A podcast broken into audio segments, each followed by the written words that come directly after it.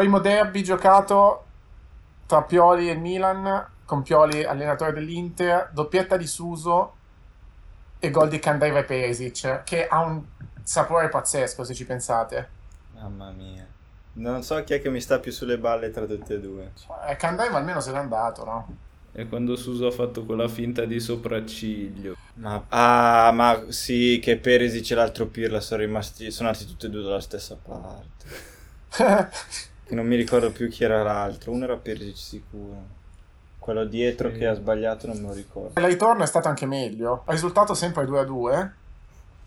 Con gol di Romagnoli e Zapata. Esatto, Candreva e Caricardi nel primo tempo, Romagnoli all'83esimo e Zapata al 97esimo neanche adesso col VAR arrivano al 97 imbarazzante quel gol. Madonna santa. È, è, è stata una cosa epica. Sì, era tipo il punto più alto del Milan degli ultimi anni, cioè non, non so se c'era qualcos'altro negli ultimi anni prima di questo derby. Beh, sempre Romagnoli che segna il Genoa nel 95, al 95. Ce ne abbiamo avuti un po' in questi anni di cose del genere. Ed è stato comunque lo stesso anno delle due sconfitte col Biasciva. Ok, basta ho chiuso la mia digressione sul 2006, 2016. Esattamente quello che stiamo dicendo adesso sarà l'intro per poi introdurre il nostro ospite eh, effettivamente. Luchino torna a trovarci, Luca Cermenati. Eri sempre ad Amsterdam, Utrecht. Utrecht, Utrecht, Utrecht sì. sì, ero a Utrecht anche l'altra volta, ci sono rimasto. Da Londra invece c'è sempre Davide, siamo qua per la 36esima puntata a parlare e non lo credevamo possibile fino a un anno fa quando abbiamo registrato la sesta puntata, di una vittoria del Milan nel derby.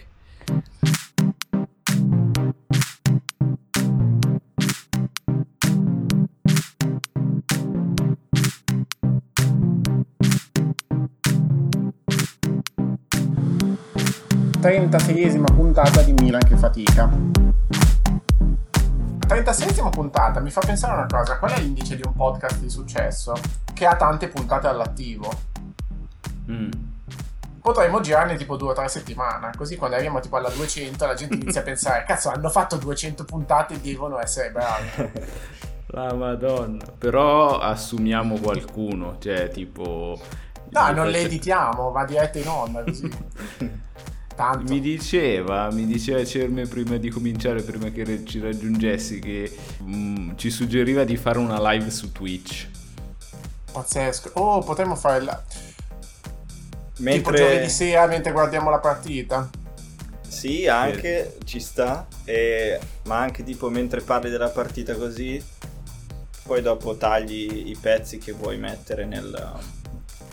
Cioè come lo fai normalmente adesso, solo che in più c'è una telecamera puntata che ti manda live su Twitch. È live e poi la puntata. Ah, ah senso. Anche senso. Ma questo lo fa mh, tutto solo per distogliere l'attenzione da quello che è l'argomento principe di questa puntata. Il Milan sabato alle ore 18, orario strano ma che almeno non mi ha fatto salire l'ansia fino alle 21 solite, ha appunto battuto fuori casa in un San Siro quasi deserto l'Inter per 2 a 1 per 1 a 2 grazie alla doppietta di un redivivo Zlatan Ibrahimovic e eh, al gol della bandiera di Romelo Lukaku che ci fa sempre tanto male anche a questo giro mi ha fatto venire una paura tremenda. Ma anche Ibrahimovic cioè, a noi segna sempre Beh, sì, ha fatto solo una partita l'anno Sì, un solo derby l'anno scorso ha segnato. O se non segna è lì in mezzo nel. Vabbè, a parte che se non è lì in mezzo nel gol l'attaccante, eh, c'è qualcosa di strano, però. Beh, però erano 5 anni che non vincevamo un derby e di attaccanti che segnassero, forse c'è solo Bacca perché poi tutti quelli che sono passati dopo non mi ricordo grandi prestazioni appunto contro l'Inter. Se non Suso chiamalo attaccante è stato il gol di Patrick Cutrone in, Cutrone in Coppa Italia. È vero il buon Patrick Cutrone di cui ci eravamo pazzamente ci eravamo pazzamente innamorati e per fortuna ci siamo disinnamorati. Perché poverino non era buono di giocare a calcio. Ma adesso alla Fiorentina non, non gioca come titolare vero? no fa schifo al cazzo. Cioè, letteralmente credo che sia tipo la terza riserva dopo questo è uh, la il famoso aplomb inglese che hai incorporato sì, in sì, questi sì. anni a Londra.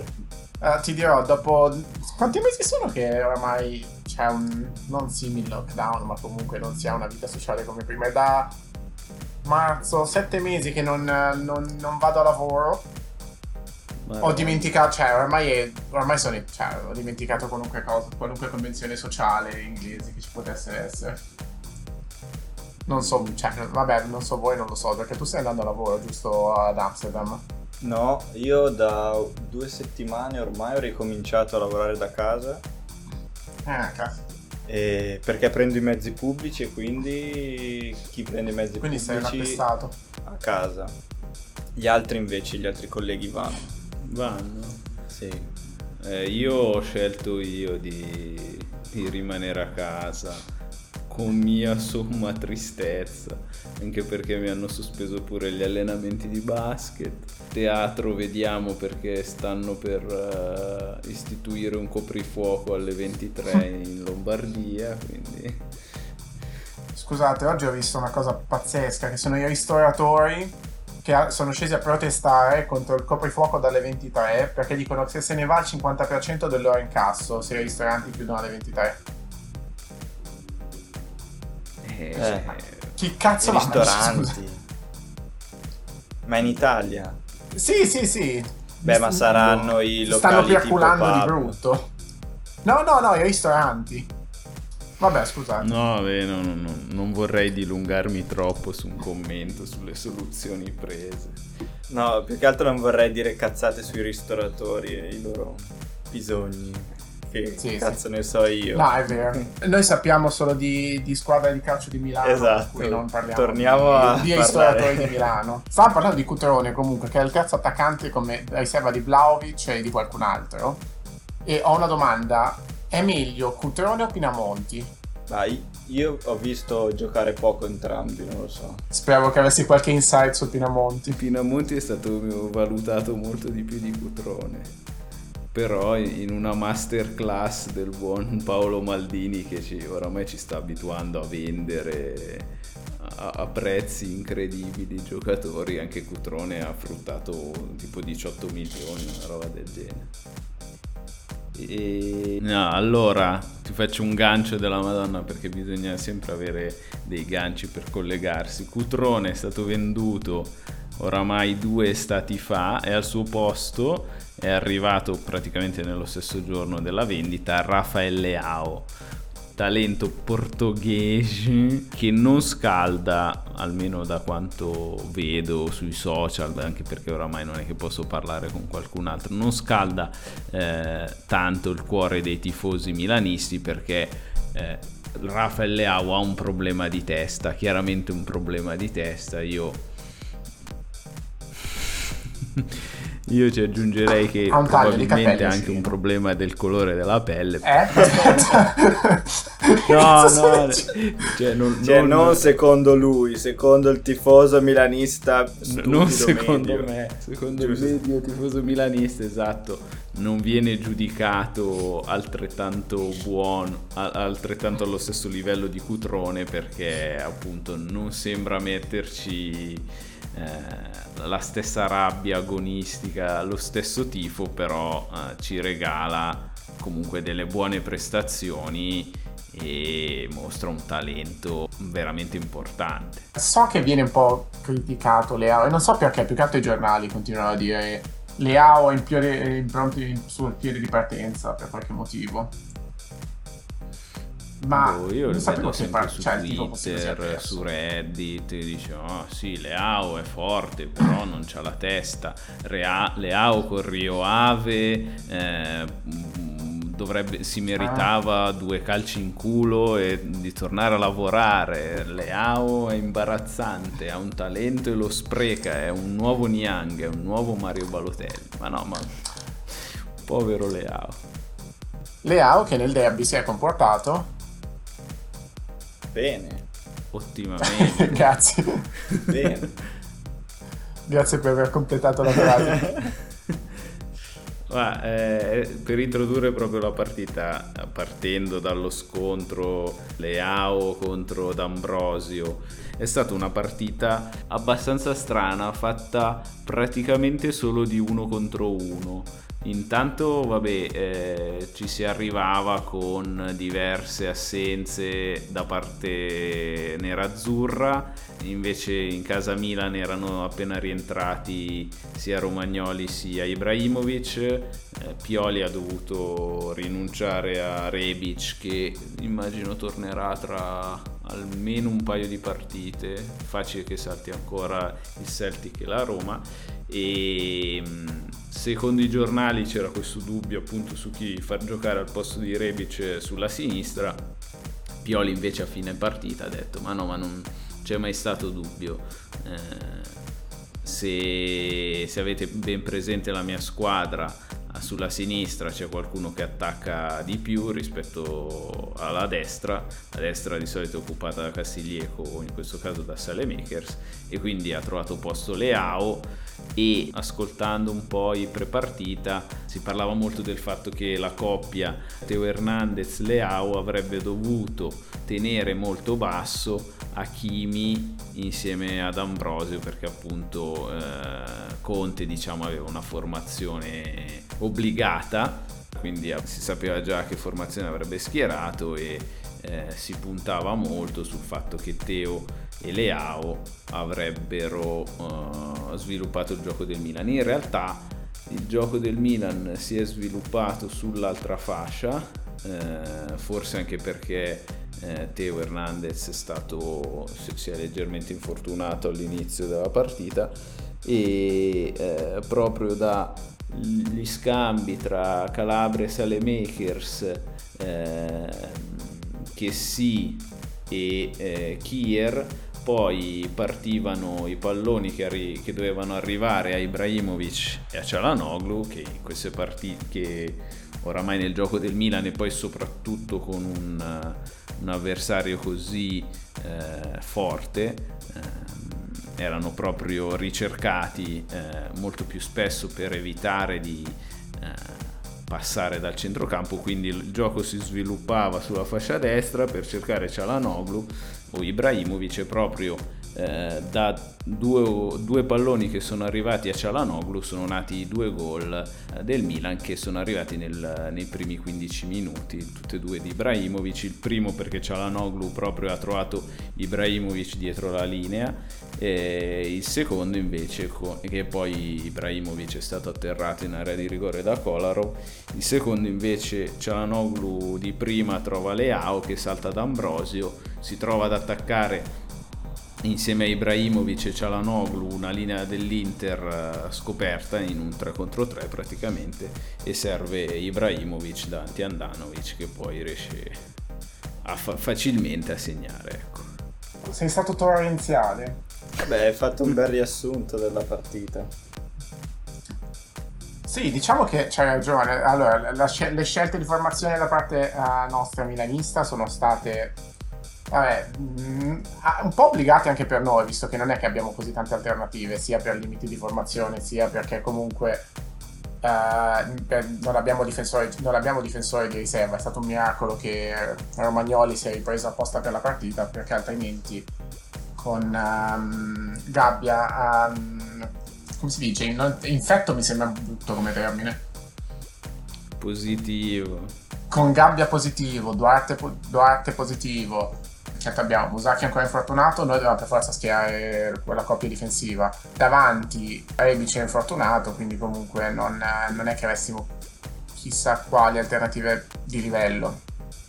E ha comunque anche funzionato, appunto, come dice, almeno per i primi 20 minuti la scelta di mettere Leao in alto a sinistra sembra aver pagato perché comunque Hakimi ha fatto un po' più fatica a venire avanti poi dopo i primi 20 minuti sarà che ci siamo un po' abbassati noi perché non avevamo più bisogno di spingere o altro, hanno iniziato un po' a soffrire e eh, vabbè l'Inter comunque da squadra superiore è venuta fuori. Sì, però poi cioè, ci sono state proprio delle, delle frazioni di gioco. Dopo i due gol del Milan, l'Inter ha, uh, è uscita un po' più facilmente dal pressing del Milan e ci sta mettendo sotto per tutta la, la seconda parte del primo tempo, mentre nel secondo tempo sono calati di sicuro i ritmi, non ci sono troppi giocatori dell'Inter che riescono a tenere i ritmi alti come chiede Conte, mi sembra, perché a parte Vidal, Barella e Lukaku eh, ci sono alcuni elementi, Kolarov ad esempio non riesce oppure anche, anche, solo Lautaro che si è spento un po', magari era stanco. Eh, L'Inter ha sempre più cercato uh, di arrivare direttamente a Lukaku, come il Milan arrivava direttamente a, uh, a Ibrahimovic, anche l'Inter ha provato questo tipo di gioco. Eh, però a Lukaku sono mancati è mancato il supporto dei, dei giocatori di contorno, quindi... Eh, Lautaro si è spento completamente nel secondo tempo. Mm. E Perisic eh, non ha fatto una grande partita secondo me, nonostante abbia fatto poi l'assist. E Hakimi ha spinto abbastanza, è stato anche abbastanza pericoloso, è riuscito anche a... Um, tagliare qualche volta, mi viene in mente sul cross di Vidal, che poi di testa non è riuscito Quello a fare di testa, gol. sì. Hakimi è stato abbastanza pericoloso e uh, dalla parte destra mi sembrava che potevamo fare più male al Milan. Però non ci Beh, siamo sì. riusciti.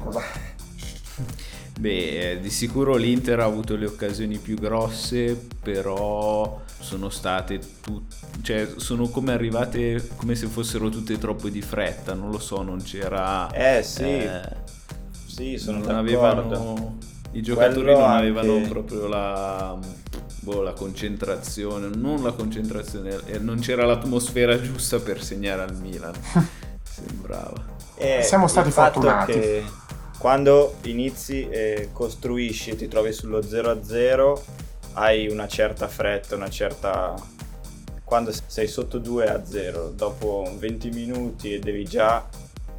E arriva già la frenesia, non, non, non riesci poi a fare la manovra come vuoi o, a, o subentra per... Il panico. Panico, frenesia, sì, che sbagli l'ultimo passaggio, eh, non rischi la giocata, eccetera, eccetera. Eh.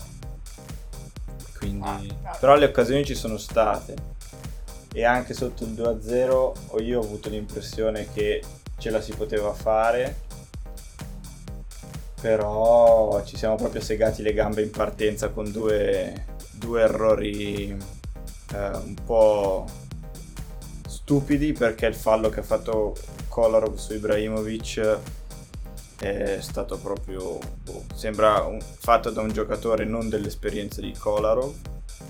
E sul secondo anche lì il posizionamento di Kolarov secondo me non era molto corretto però ci siamo trovati ad affrontare ehm, Lea in questo caso che puntava la difesa eh, a viso aperto questo è il, secondo me il problema principale dell'Inter quest'anno, che troppo facilmente arriva all'attaccante avversario a puntare la nostra difesa a viso aperto. È successo con la Fiorentina, con Ribery e infatti ha, mm, ha fatto quello che ha voluto Ribery e è successo un paio di volte anche col Milan. Il gol che abbiamo preso e anche qualche altra occasione, subito nei primi minuti.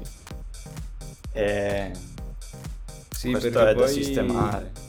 Comunque noi non siamo arrivati a concludere bene oltre i gol, però in un paio di occasioni avremmo potuto fare meglio anche noi. Eh, ci siamo un po' accontentati forse, però vabbè, non mi lamento perché in una partita del genere portarla a casa così anche avendo meno occasioni, anche soffrendo, ci sa di brutto. Comunque hai subito il primo gol del campionato e sei a punteggio pieno, sei l'unica a punteggio pieno del derby, non mi lamento proprio di niente. Cioè, te lo dico guardando i numeri, ve lo dico guardando un po' i numeri, che banalmente noi, oltre a uh, guardando chi avrebbe dovuto segnare sugli expected goals, eccetera, a parte Ibrahimovic, il nostro secondo che ha un valore minimo che è 0,3, che è un'occasione, che è Krunic, tutti gli altri sono praticamente a zero, quindi vuol dire che hanno avuto praticamente nessuna occasione. Sì, che occasione tra l'altro Krunic, la madonna, però era bella l'occasione. Mentre, tra l'altro, in quel momento ah, lo sì, me la bloccato, io non l'ho vista. Me la ricordo, un altro contropiede è stato. Sì, sì, e infatti sì. è stata un'azione un po' estemporanea. Comunque, a parte quindi do, il, i due gol, dopo comunque abbiamo, noi abbiamo giocato solamente un po' in contropiede. L'Inter mi ha dato proprio l'impressione invece che, per quanto non facilmente, perché comunque uh, non, non mi sembra che siano stati schiacciati nel gioco mai, siano stati schiacciati da due giocatori molto tre, due, tre giocatori molto forti che avrebbero potuto fare avrebbero potuto vincere la partita quasi da soli. E infatti appunto guardando chi avrebbe potuto segnare c'è tipo Lukaku ha un expected goals di 1.7 che è quanto a Ibra praticamente.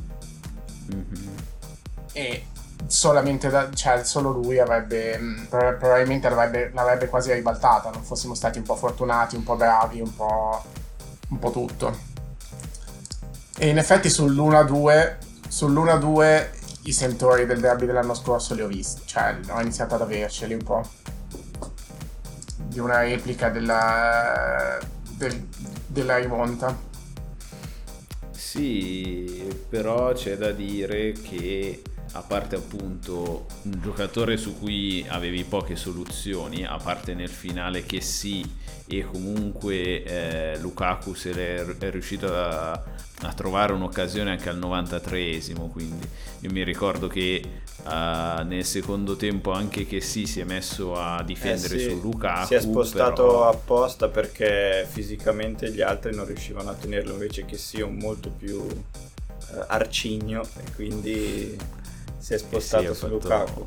Solito partitone e però appunto uh, boh, mi, mi, dà conforto sapere che l'Inter, un attaccante del genere ce lo ritroviamo solo tra Uh, quant'è? 38 no 19 partite. Perché hanno fatto Kier eh, contro Lautaro e Romagnoli contro Lukaku appunto hanno fatto veramente tanta fatica cosa che non avevo visto con nessuno nelle precedenti partite a partire da gennaio. Solo anche il gol di Ronaldo contro la Juventus eh, si erano scontrati quindi era più uno strapotere forse tecnico quello di, Luca, quello di, di Ronaldo sui nostri due centrali, non fisico come quello dei due attaccanti dell'Inter. Qua in realtà mi fa aprire una, una, cosa, perché scusa, una parentesi su Ronaldo che io non, io non, cioè io non, io non lo vedo più io non lo vedo saltare l'uomo. Cioè la, la, sua, la, sua, tecnica a me sembra più fisica oramai. Però vabbè, questa è una parentesi. Io sono sempre stato un po' avverso a Ronaldo per questo motivo, per cui non sì, però boh, cioè non è neanche il giocatore come Ibrahimovic che vince 9. Cioè Ibrahimovic ora come ora mi sembra quasi più tecnico di Ronaldo, però probabilmente sono un po' scemo e non guardo molto la Juve. Mm, no. O- oddio, Ibrahimovic sembra rispetto a dieci anni fa sembra essere, vabbè, avere molta più esperienza, ma comunque sembra dominare di più eh, è strano. Dieci anni fa di sicuro aveva molta più esplosività, molto boh, più fisico, non lo so. Eh, però adesso fa esattamente l'essenziale e eh, ha fatto un lavoro della Madonna contro l'Inter. Eh, se l'abbiamo visto in questi mesi che eh, si trova sempre a ricevere palla o lui o Cialanoglu quando la situazione è complicata per uh, ricevere i lanci di Kier, ricevere i lanci di Donnarumma e uh, se lanci la palla su Ibrahimovic tendenzialmente la palla ti rimane. Contro l'Inter l'abbiamo proprio visto perché era praticamente la nostra sola soluzione per risalire il campo. Anche perché il centrocampo dell'Inter uh, boh, lo si saltava facilmente. Cioè sì, non... È quello che, che, stavo dicendo prima.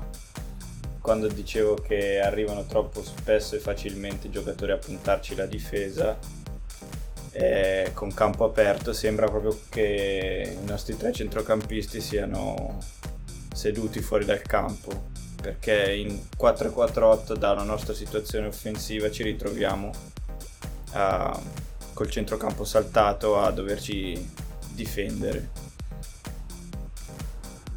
Eh, normalmente comunque l'Inter gioca con tre, cent- cioè, tre centrocampisti di questo stampo, comunque tutti abbastanza di gamba e più, no, sono tipo in genere gioca Barella, Vidal e sì. il centrocampo era quello titolare. Al, e adesso abbiamo fatto la prima partita con la Fiorentina dove giocavano eh, giocava Eriksen che è più un trequartista e due centrocampisti e avevamo questo problema che eh, abbiamo appena detto no?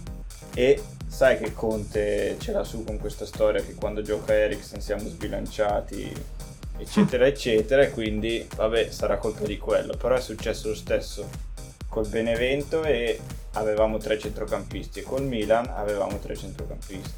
Poi Vidal e Barella comunque corrono come corrono per, per, quattro persone in due, però comunque eh, questa situazione sta succedendo un po' troppo spesso. L'anno scorso, eh, anche se andiamo a riascoltare la puntata che abbiamo fatto, mi ricordo benissimo di aver detto che eh, difensivamente avevo trovato l'Inter molto forte, ma non nel senso del, dei tre difensori, nel senso della fase difensiva. Della fase difensiva. Mentre in queste prime quattro partite non mi sembra che, cioè mi sembra che da quel punto di vista siamo nettamente peggiorati.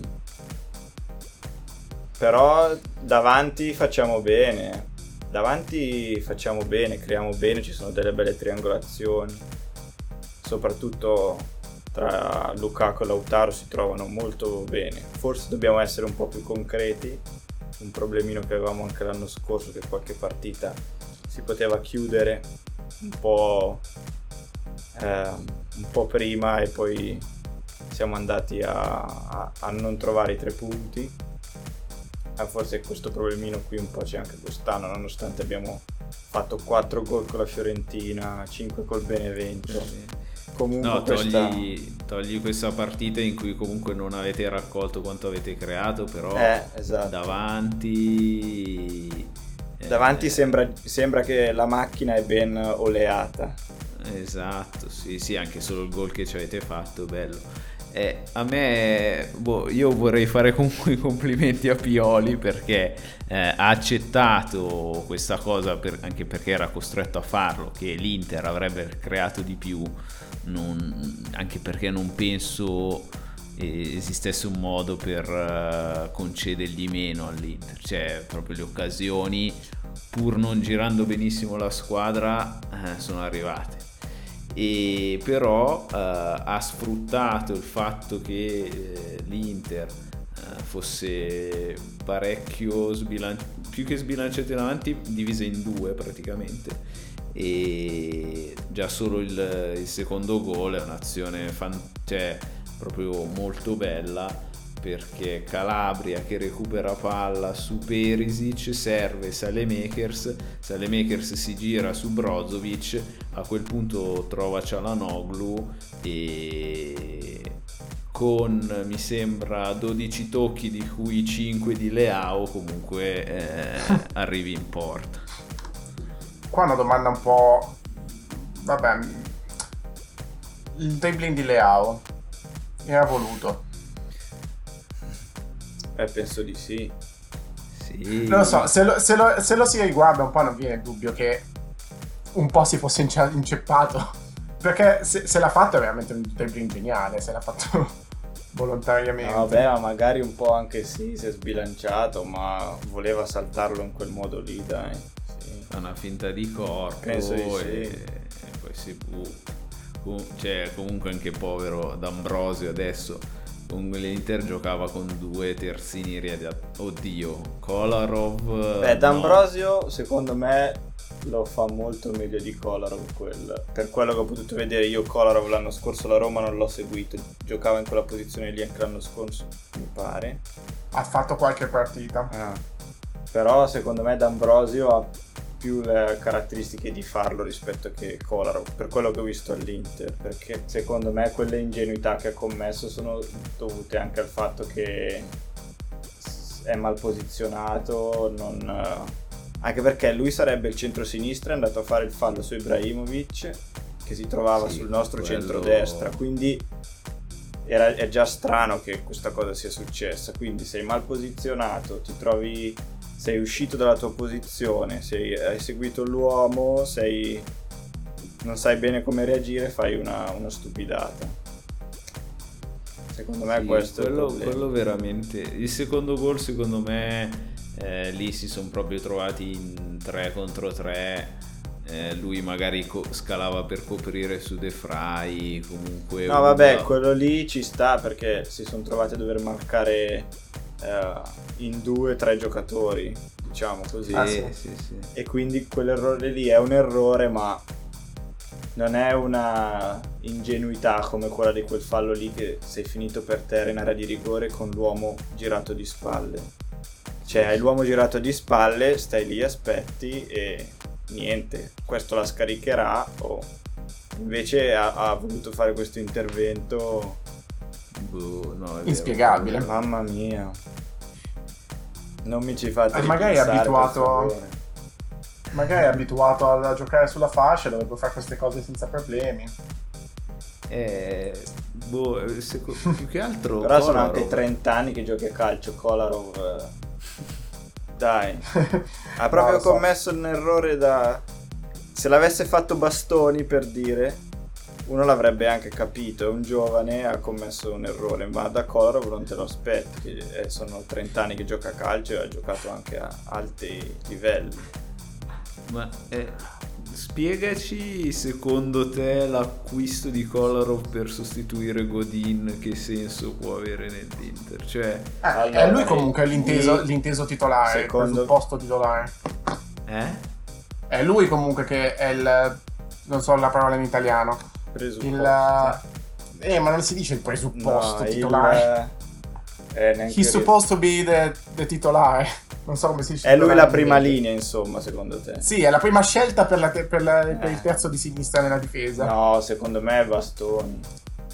Comunque... Beh, più di Kolarov? Sì, sì, secondo me... Ah, allora, se fossi io l'allenatore dell'Inter sicuramente sceglierei Bastoni, poi nella testa di Conte non sono però a me sembra che Conte comunque ha fiducia di, di Bastoni, quindi bastoni. anche se secondo me Bastoni a sinistra dovrà in mezzo e ancora Skriniar perché se è lì gioca lui, nonostante forse si trovi meglio in una difesa 4 e non in una difesa 3, però se lo hai lì a disposizione in forma gioca me.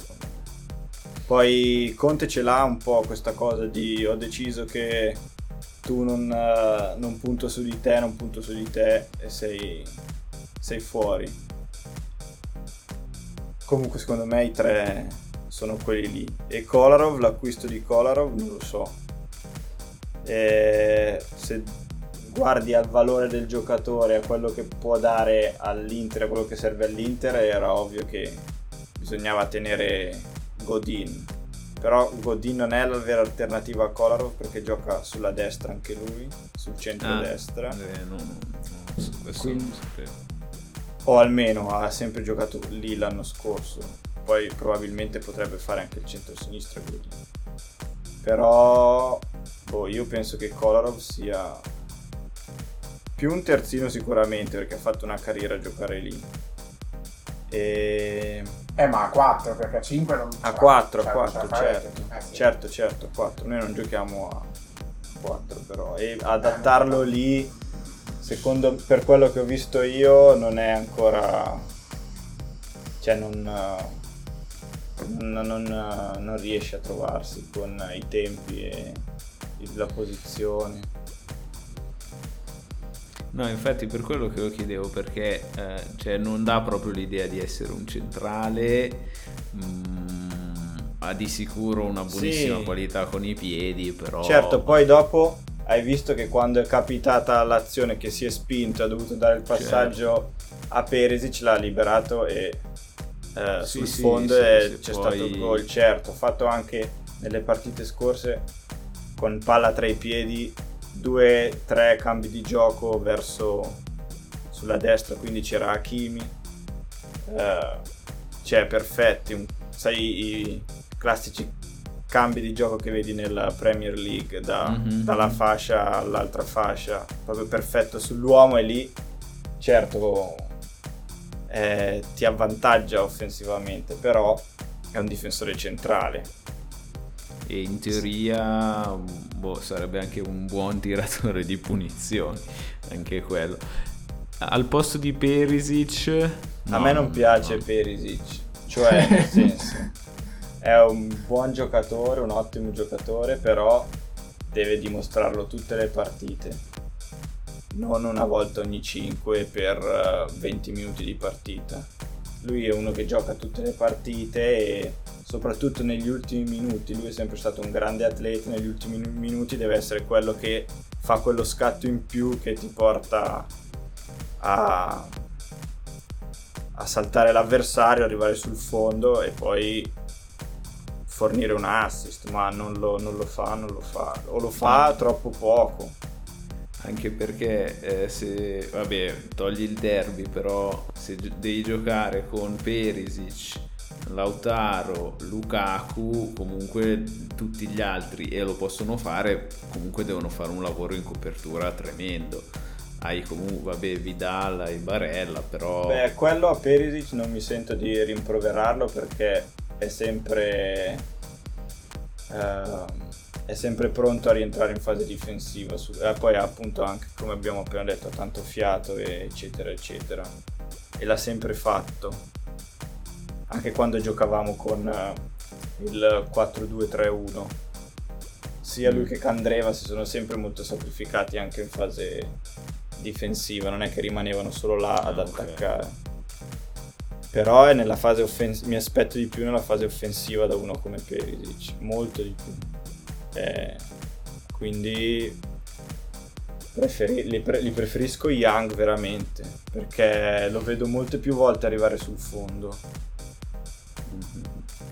Preferisco anch'io anche perché no, ce l'ho nonostan- calcio. Nonostante Young sia più un, uh, un difensore rispetto a Perisic, a parte che anche Perisic nasce terzino.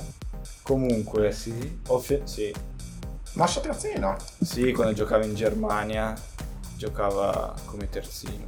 Con uh, Klopp, penso, tra l'altro, al Dortmund. Forse ho detto una castroneria. E Pesic, sai che c'hai ragione, giocava, giocava al Dortmund. Pazzesco, vediamo. Io faccio, io faccio il Faina che cerca le cose. Era Faina quello che cercava le cose. Fai l'uomo delle statistiche e delle informazioni. Sì, infatti. O al Wolfsburg. Forse al Wolfsburg. Sì, no, no, giocava no. al Dortmund. Al Dortmund. Dortmund.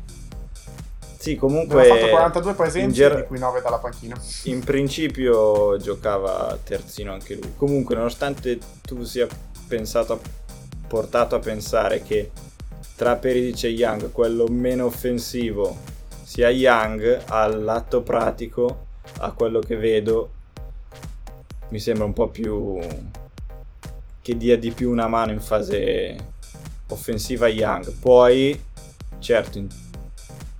Perisic ha più la caratteristica di essere un attaccante ma non riesce a dare lo stesso supporto. Magari è più bravo in finalizzazione cioè è meno uno che ti punta l'uomo è, ha meno il dribbling e per arrivare sul fondo e crossare, che è la caratteristica più di Young, che è proprio un'ala, mentre Perisic è più attaccante. Quindi sì, se lo metti però... più vicino all'area è più utile, però lì ha fatto... da esterno del 3-5-2 ha fatto una carriera a fare il doppio passo e saltare l'uomo. Faceva sempre il solito giochino di, di, fare il doppio passo e poi andare sul fondo, ma non lo fa più. Basta. Almeno in questo inizio di stagione non li ho visto fare. Spero che lo faccia e lo faccia proficuamente. Mi stavo pensando che noi a agosto, quando per la, la prima puntata che parlavamo ancora c'era ancora il mercato aperto, si, parlava per una, si è parlato per un attimo di Perisic al Milan. Io ve lo Forse era solo una voce. Ma, ma, appena mette la maglia del Milan diventa un campione Perisic. Eh, non lo so. E infatti stavo pensandoci, cazzo, perché per noi l'idea è più o meno quella, ci serviva uno non troppo attaccante che potesse fare un po' il, come il 4-2-3-1 quando c'era Spalletti. Lo scambieresti con Makers? Eh, l'ho visto che avrei visto giocare una volta. L'ho visto solo domenica Salemec. Ma l'hai visto come salta gli uomini? Ma adesso Perisic lo scambierei per nessuno, cioè piuttosto che vederlo lì così che mi fa arrabbiare. Meglio giocare in 10. Eh sì, almeno risparmio una Poi magari è il gioco che è il gioco che l'allenatore gli chiede e tutto a posto, lo vedremo, è soltanto una mia idea da che ne so, profano, Conte avrà sicuramente, che lo vede tutti i giorni, avrà sicuramente una migliore idea di quello che Perisic eh, può fare, può dare, però... No, e poi non credo che un allenatore vorrebbe mai scambiare un giocatore come Salemakers che è pazzesco, Stiamo, continua a crescere, eh, fa sempre, eh, si trova sempre bene all'interno del sistema non fa mai niente di eccezionale, però pian piano eh, comunque fa vedere che alcuni colpi li ha, eh, comunque aiuta sempre molto, eh, abbiamo detto anche in questa partita, anche in fase di costruzione. E niente, Makers non lo scambiano, no, per anche perché Perisic nel 4-2-3-1 mi gioca anche lui a, a sinistra, dove siamo strapieni di giocatori. È molto. Scusa, infatti, adesso eh, è arrivato il figlio di Thor, quindi non. Quanto, so... Quanto sono esaltato che giovedì contro Celtic potremmo vedere in campo Ma tra l'altro, avete notato che ci sono veramente molti gol rispetto al solito? Tutte le. Sì, è una. È una delle giornate in cui si è segnato di più. Aspetta, devi vedere Giuseppe Pastore che ha detto. Sì, non so eh... se lo conosci tu, Luca. Mm? È un giornalista. Tu conosci Giuseppe Pastore? Milanista. Ti mandiamo un po' di link magari domani. Comunque eh, è dal 1950 eh, che non si segnavano così tanti gol. Dopo le prime quattro giornate ce n'erano stati 150, in questa ce ne sono stati 136, eh, escludendo i 2-3-0 a tavolino e la partita rinviata a Genoa-Torino. Sembra che, le, cioè, che mh, mm, si espongano tutti di più. L'unico 0-0 mi sembra fosse boh, qualche giornata fa, c'è stato uno 0-0 cioè, le, le, piccole, comunque anche le piccole cercano di, di, di segnare e si scoprono rispetto agli anni scorsi. C'è un po' il cambio del... Um, come si dice? Che adesso tutte le neopromosse che vengono in A mi sembra che vengono promosse, cioè vengono promosse, le neopromosse, vabbè, che um, vincono il campionato, i playoff comunque con un calcio molto più più propositivo, no? Poi almeno, poi in Serie A alcuni si scontrano con la realtà delle cose e cambiano un po' la, la loro proposta. Però mh, mm, il Benevento era una squadra ultra offensiva, no, non era una squadra ultra offensiva l'anno scorso. Era ultra offensiva per il semplice fatto che erano molto più forti degli altri. Lo Spezia comunque eh, cerca di essere anche lui molto offensivo, creativo e via dicendo. Chi è la terza neopromossa? Al... Il Crotone. E il Crotone, no, il Crotone non ho idea, però il Crotone, il Crotone non idea di come giocasse l'anno scorso. E in generale abbiamo anche altre squadre tipo il Sassuolo o vabbè l'Atalanta che sono, è una macchina da gol. E aggiungiamoci i problemi che sta avendo quest'anno l'Inter, per esempio in fase difensiva, che quindi ti ha quanti gol, quanti gol, ha già preso 8 gol l'Inter se non sbaglio, che sono un terzo, eh, sono un quarto di quanti ne ha presi l'anno scorso, credo in tutto il campionato. Quindi una tra squadre che attaccano di più e che lo fanno come scelta proprio di, di gioco. E altre che devono ancora un po' assestarsi, anche la Juve non, non, è, cioè non è la stessa squadra degli anni scorsi, quindi quelle in basso ne prendono tanti, quelle in alto ne prendono tanti. Per forza di cose finisci per avere un campionato pieno di gol. Sì, scusa, stavo provando a vedere anche eh, dal punto di vista statistico, almeno per questo piccolo campione, se si è segnato di più, se si è segnato di meno. Allora, a parte l'Udinese, l'Udinese, l'Udinese e il Verona sono le squadre che hanno segnato eh, molto meno rispetto a quanto hanno creato, mentre invece tutte le altre sono o leggermente sotto come il Milan che ha segnato un gol in meno rispetto a quanto ha creato o eh, sopra alle statistiche, quindi stanno tutti segnando tanto di più. Mm, rispetto, a quanto, rispetto a quanto creano. Quindi magari boh, eh, non so se è un trend significativo che sarà poi rispettato eh, su tutta la stagione, però stanno tutti overperformando, come si dice in questi termini. Anche la storia degli stadi chiusi comunque sicuramente influisce per il fatto che la squadra fuori casa non si fa tanti problemi a giocare come se fosse in casa perché la differenza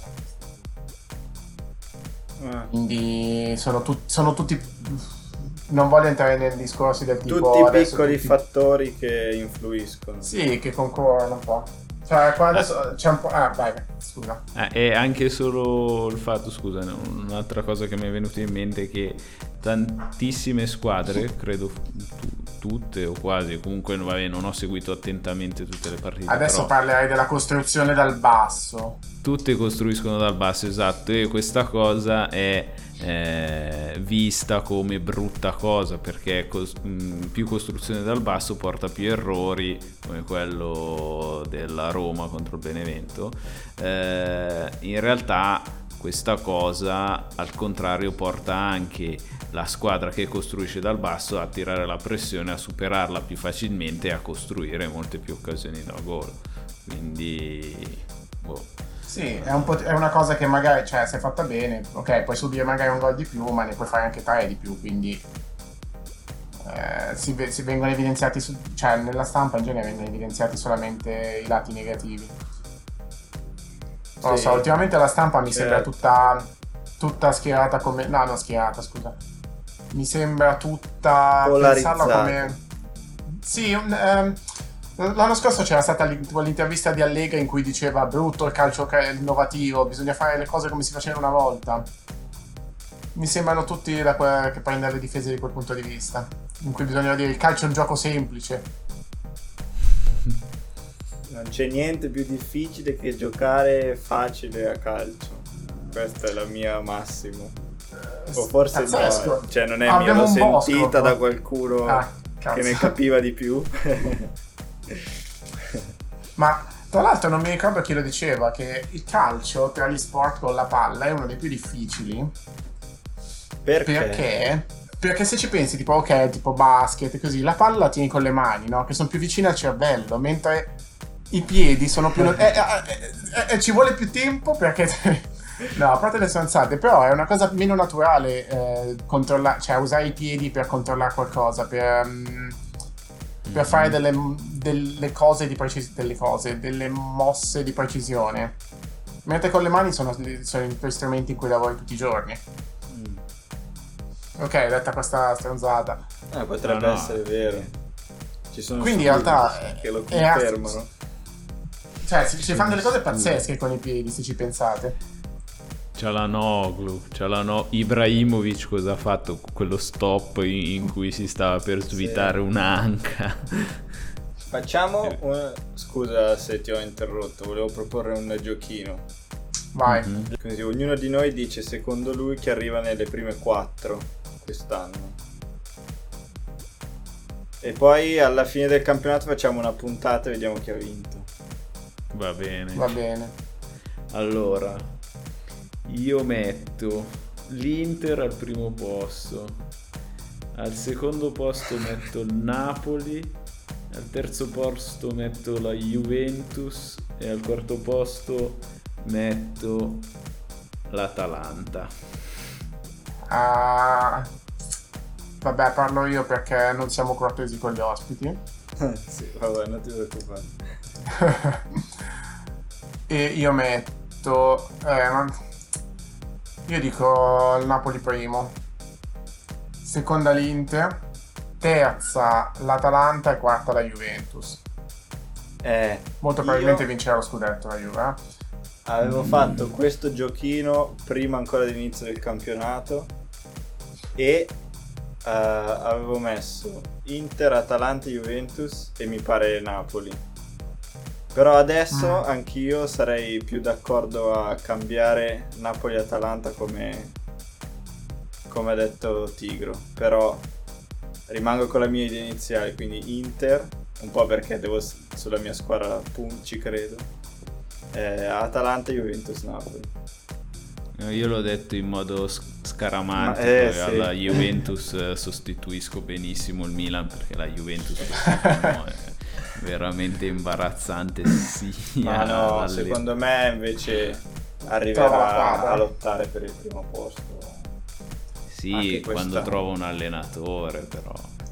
Dici. E in realtà, scusa, in realtà due allenatori ci sono, si dice.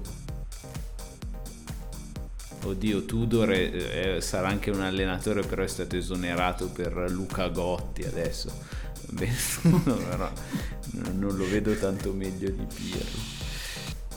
Vai, le facciamo insieme io e te le pagelle dell'Inter, così non ripetiamo troppo. Ma di tutti i giocatori?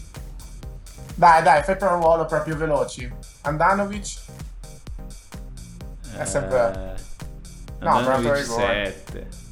Eh, cosa poteva fare di più? Ha parato rigore. Parato rigore, non poteva fare nient'altro. Ah, tra l'altro... D'Ambrosio? Che cazzo di sfortuna oh, che è tornata indietro alla palla. Mm. E non è stato abbastanza bravo, quindi infatti... Eh, doveva respingere la laterale, sì. Eh, quindi sei e mezzo.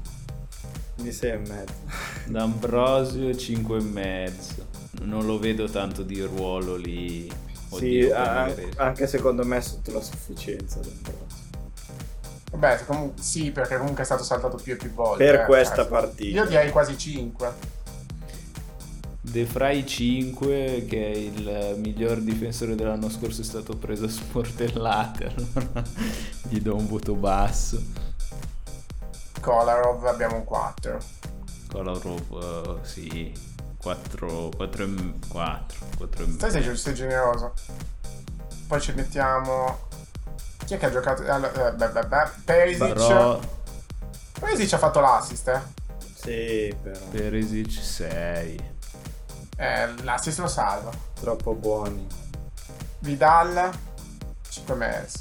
Sì, a me non è piaciuto. 5 e mezzo, 6 lì, con una partita senza né grande lode, però ha eh, rischiato esatto. un po', ha rischiato tanto con i falli. Quello che non sono stati non, non parliamo di arbitri perché sennò cioè, tipo metà del mondo dice che siamo stati palesemente avvantaggiati mentre noi diciamo ma che cazzo diceva faceva l'arbitro ah, c'è stata vabbè, l'occasione del rigore che uh, no più, più che scusa no no no non interrompiamo per parlare di arbitri Vabbè, c'è stata lì... la curiosità che se e... tipo Leao avesse segnato quando è partito quel contropiede avrebbe annullato il gol e che si sarebbe stato espulso.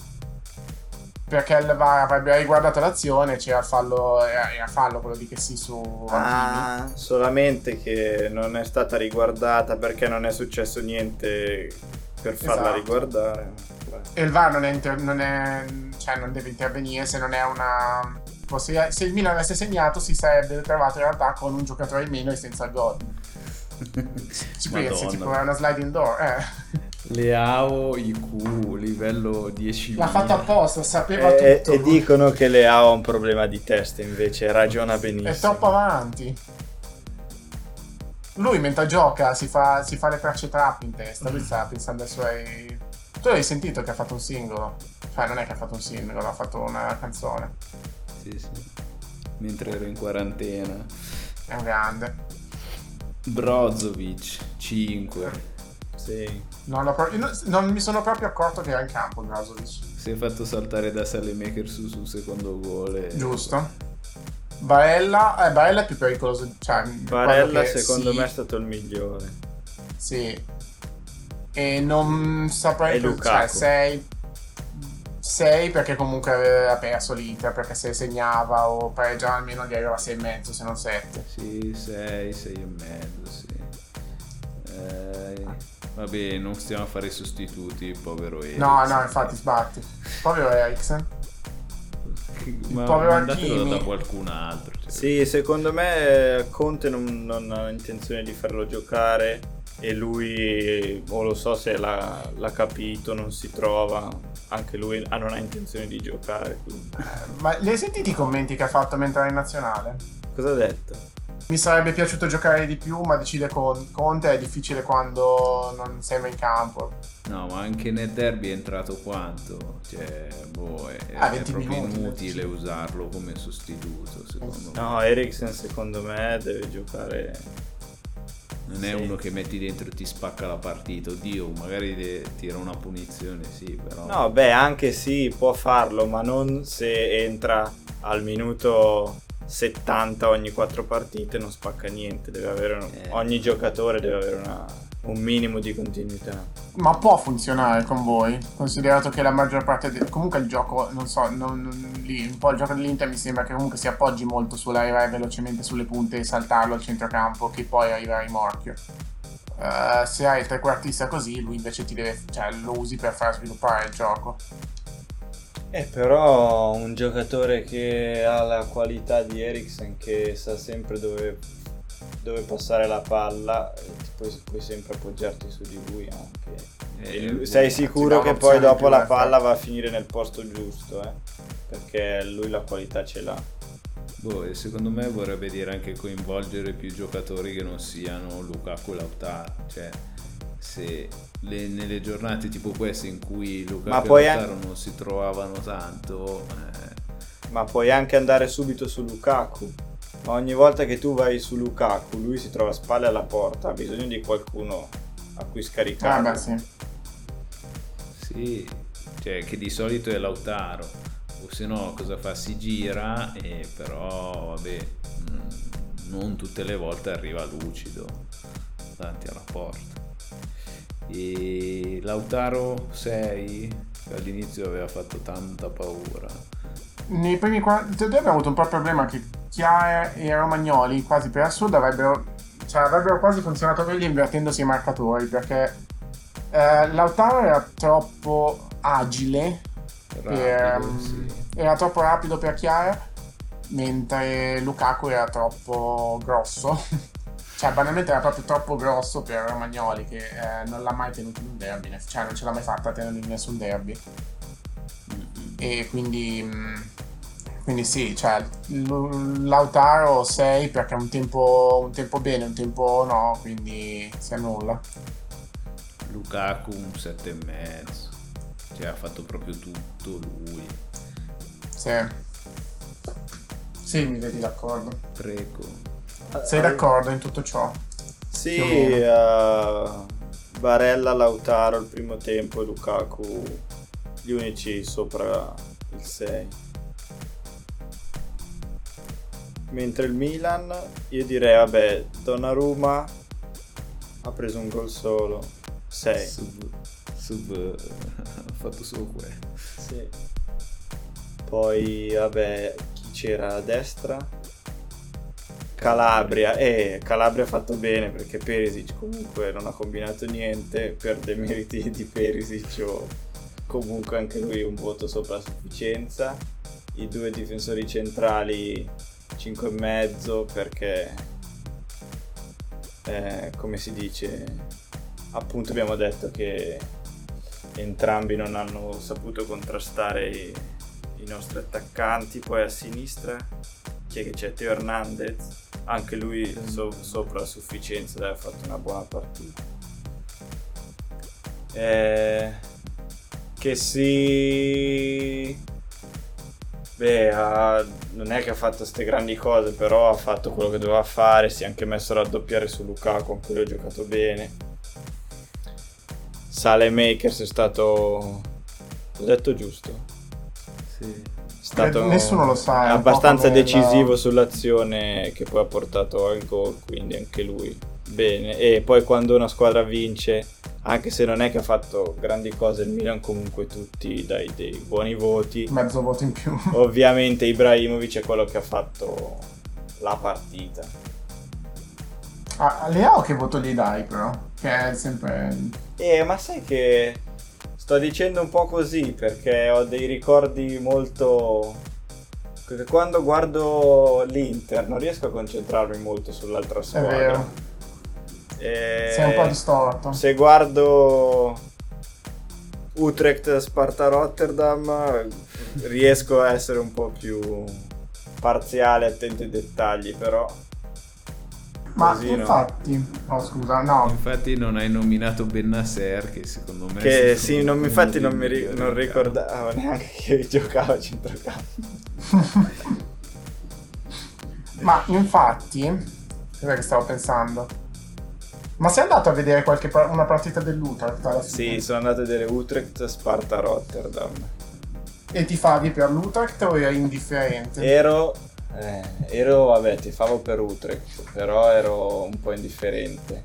E è stata una partita, ha vinto 6 a 0 Utrecht. Sì. Minchia. Ma molto lenti. molto molto lenti mi sono sembrati. E infatti l'unica squadra che secondo me olandese può competere in Europa è l'Ajax. Perché se giochi a questo ritmo in Europa è non, la, non, non ne vieni più fuori. Proprio ba- un ritmo. erano lentissimi. Ero lì che guardavo questa partita che facevano. Che sì che si dice che il calcio olandese è molto offensivo, no? Forse ho beccato la partita sbagliata, però.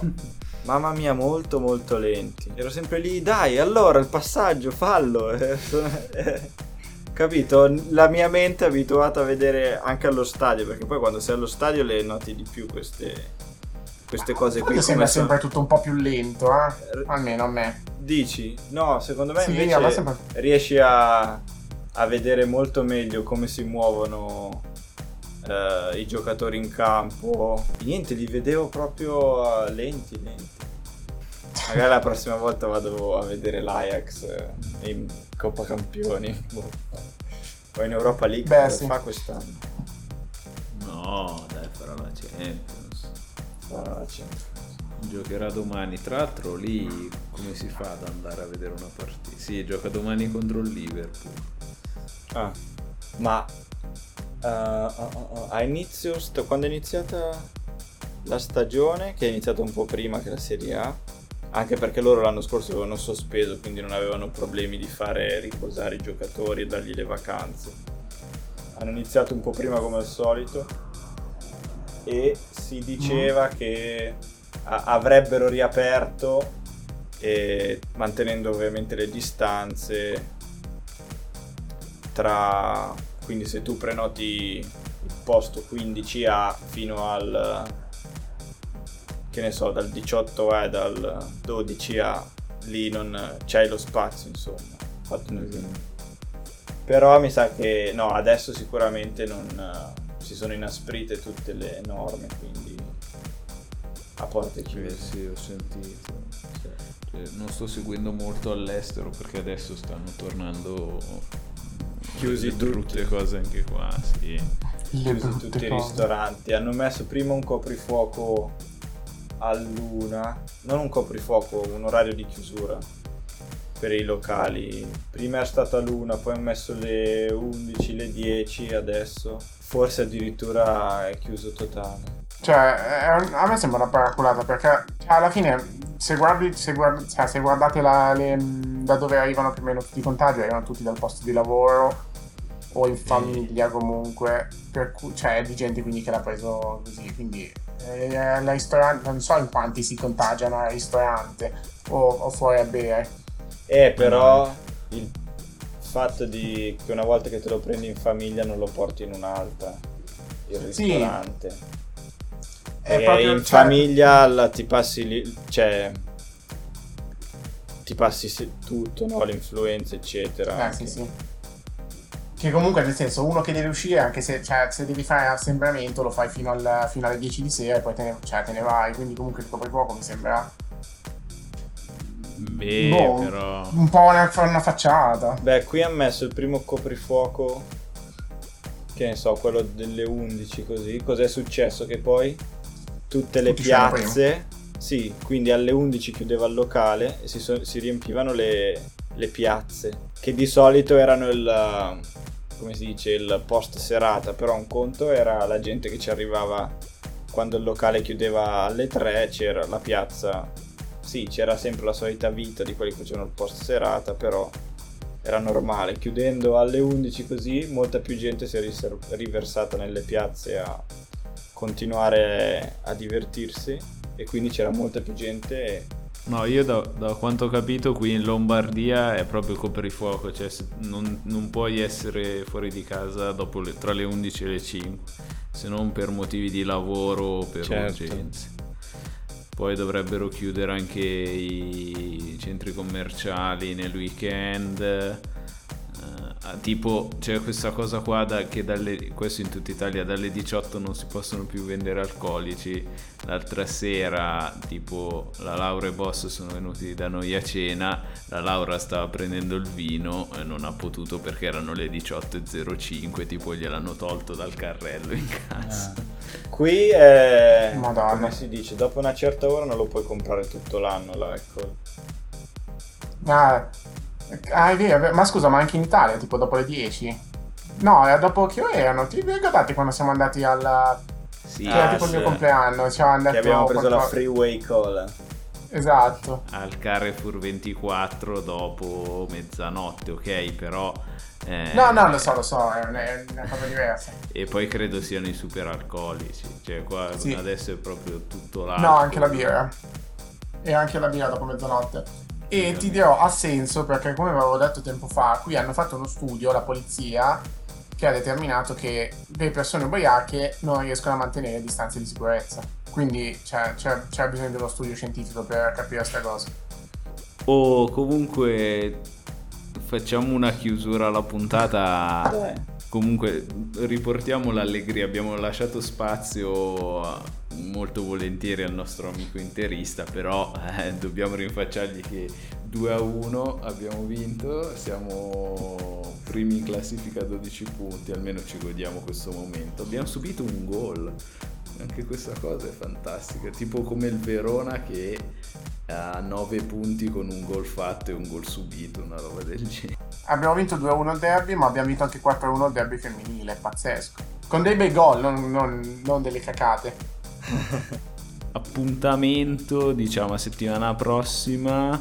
Vi siamo mancati, lo sappiamo, perché l'ultima settimana non siamo andati in onda, però anche noi ci siamo presi una piccola pausa e mm, settimana prossima torniamo al format su due partite, quindi meno concentrati su una sola partita perché affrontiamo giovedì Celtic senza Cianoglu, purtroppo l'abbiamo detto, e lunedì a Roma, altro crocevia importante della nostra stagione, cioè arrivare, passare anche la partita con la Roma che poi apre un'altra serie di, di partite con uh, squadre un po' meno blasonate e la Roma che attualmente ha 6 punti da noi, una roba del genere, vincere o pareggiare anche contro la Roma, bah, non sarebbe male.